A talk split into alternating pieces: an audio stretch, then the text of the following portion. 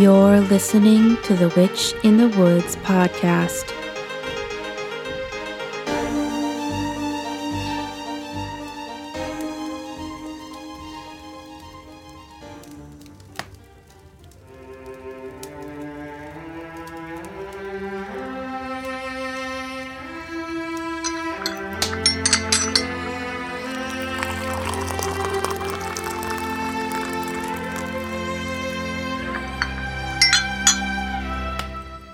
Good afternoon, everyone, and welcome. To Grimalkin's dismay, after her absolutely atrocious behavior on her last fan mail episode, fans responded by writing to me instead. While I don't understand Grimalkin's need to have a fan club, I must admit that I was quite flattered to receive questions. In honor of the occasion, I have made some delicious scones and tea, and am curled up by the fire so I can be at my best to provide you with the answers you seek. If you'd like to make some scones and eat along with me, the creator of this podcast has assured me that the recipe will be posted on. What are these words? Instagram? Facebook? Balderdash. How would you read a book if it were on your face? Complete nonsense to me, but I'm assured that you'll know what it means. Now then, let's get to our first question. Hi, Barnaby. I know this email is really for Grimalkin, but I wanted to write to you instead because I think you might be better at answering my question. Do you ever have trouble sleeping after hearing a scary story? Thank you for reading my letter, Sarah. Why, what lovely manners you have, Sarah. I agree that I would be the better person to answer your question. Grimalkin can sleep after anything and through anything.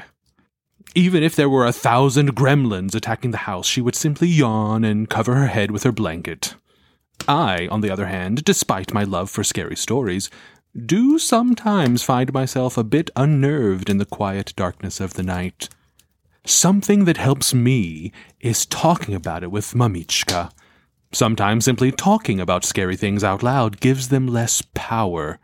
Our brains are amazing and have incredible power to imagine wonderful things, but that means that they're just as capable of imagining wonderfully horrible things if we let them. I also like to read a funny story before bed so that as I go to sleep, I'm thinking of something lighter. The thing to remember with stories, even the ones we claim are true on this very podcast, are that they are just stories. They're told to make you feel something, and in this case, they're supposed to make you feel scared. Try telling the story in a different way, with silly voices instead of scary ones. That might help you laugh at the stories instead of being afraid of them. Being scared can be fun, but not when you're trying to sleep. I hope that answer helped you, Sarah. Thank you for your letter. Now then, on to the next. Hey, Grimalkin, can you ask Barnaby why he's not magic like you? Thanks, Zane. Well, first of all, Grimalkin is not magic. She can simply cast spells, which is a learned craft. Now, some beings are born supernatural, as you would call it, and have magical powers, but others simply learn magic. Some, despite trying and learning with the best teachers, find themselves incapable of casting spells. Grimalkin has learned the art of spells from Mamichka, but it has taken her several hundred years. I think if she was more serious in her studies, she could be further along, but she's a bit lax. I, on the other hand, have no interest in such things. I am perfectly happy to leave the magic up to Mamichka. Now, I think I have one more letter. This is for Barnaby, but I was wondering what your favorite book is. Grimalkin says what you read is boring. I think it's boring to sit and read, but I like to listen to books on my tablet. Nina. First of all, Nina, Grimalkin only likes to say that to rile me up. On more than one occasion, I have found Grimalkin hiding under a chair reading the very book she proclaimed was duller than dishwater just hours before. She just likes to get under my skin. I love to sit and read and could do it all day, but I know that not everyone enjoys that. Now, because of this podcast, I've heard of this invention called audiobooks that you're referencing, and I think it's simply wonderful. Being able to listen to books and stories opens up a whole new world. I confess that I'm a little jealous of you, Nina, having such wonderful technology at your fingertips. I wonder if Mamichka could cast a spell to have my books read out loud to me. Then I could listen while I'm cooking or cleaning or even as I'm falling asleep at night. How delightful. Now, your other question is just too hard to answer. How can one have just one favorite book? That's like asking me to pick a favorite star in the sky. I think the best answer I can give is to tell you my favorite kind of book.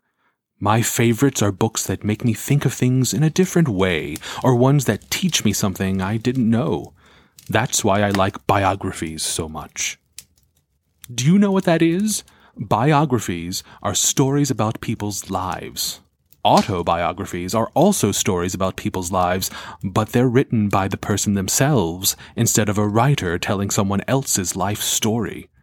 I like them because they teach me about the world from the perspective of one person, and since everyone's experience is unique, it lets me see through their eyes for just a moment. I also enjoy a good fiction book, but my favorites are the ones that make the story so real and the characters so memorable that I find myself thinking about them later. I'll ask myself, I wonder what so and so is up to, and then I'll realize that the person I'm thinking of is from a story and not real at all, and to me, that's the mark of a good book. Oh, I think I've gone on too long answering that last question.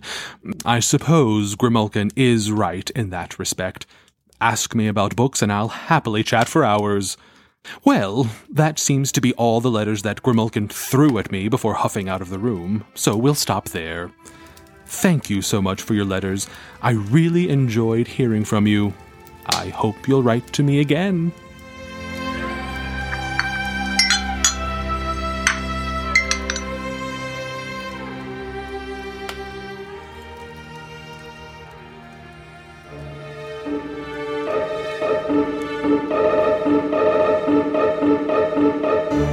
Thank you for listening to the Witch in the Woods podcast. Please rate, review, and subscribe, and follow us on social media at The Witch in the Woods Pod. If you would like Barnaby to read your fan mail on air, send it to The Witch in the Woods Pod at gmail.com. Barnaby is voiced by Jon Furr. The Witch in the Woods podcast is a zombie burrito production and was created, written, and executive produced by Becky McLaughlin. Thank you for listening, and a huge thank you to our Patreon subscribers Billy and Lynn Hill, Rob Taylor, Sarah Bowers, Kristen Machado, and Amanda Wills. We are so grateful for your support. Until next time.